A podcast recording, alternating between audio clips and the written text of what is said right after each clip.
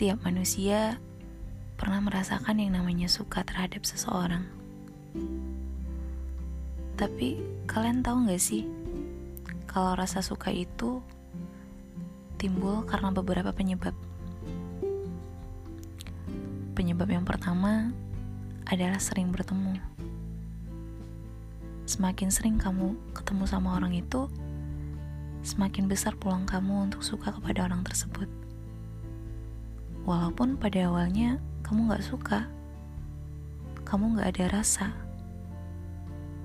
Apalagi awalnya kamu tuh benci sama dia.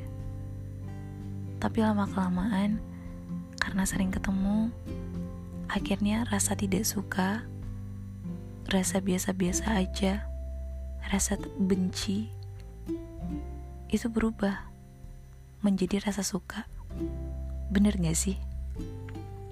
Kalian sependapat? Atau pernah mengalaminya? Penyebab yang kedua adalah melakukan hal-hal kecil. Ini yang perlu diwaspadai. Terkadang hal-hal kecil atau sepele itu bikin kamu jadi suka atau tertarik dengan seseorang. Misal, seseorang ingat tanggal ulang tahunmu atau dia tahu menu makanan favoritmu. Hmm. Nah, jika hal itu dilakukan secara kontinu atau konsisten, percaya deh, kamu bakalan suka sama orang itu. Penyebab yang ketiga adalah memberikan dukungan. Artinya, kamu bisa aja sih suka sama seseorang yang selalu memberimu semangat. Walaupun awalnya kamu ngerasa risih. Atau kamu gak suka sama hal yang dilakukannya. Tapi dia tetap konsisten ngasih kamu semangat. Bukan sekedar kata-kata. Dia juga ngasih semangat itu lewat tindakannya. Masa sih kamu masih gak suka?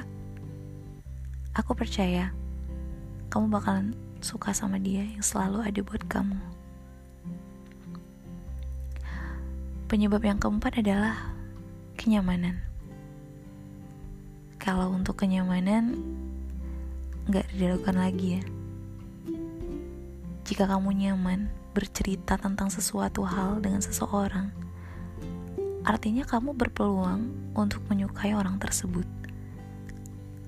Karena rasa nyaman itulah kamu suka sama dia. Karena rasa nyaman itulah kamu butuh dirinya untuk berbagi, berkeluh kesah, atau membagikan kebahagiaan. Kategori nyaman buat kamu apa ya? Kalau aku pribadi, aku bakalan nyaman sama seseorang yang nyambung diajak bercerita, yang membuat aku tertawa. Pokoknya aku bakalan bahagia dan gembira jika ketemu dan ngobrol sama dia.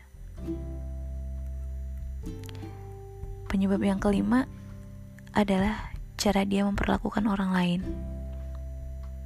Kamu akan suka dengan seseorang yang membuat kamu terkesan lewat sikapnya terhadap orang lain.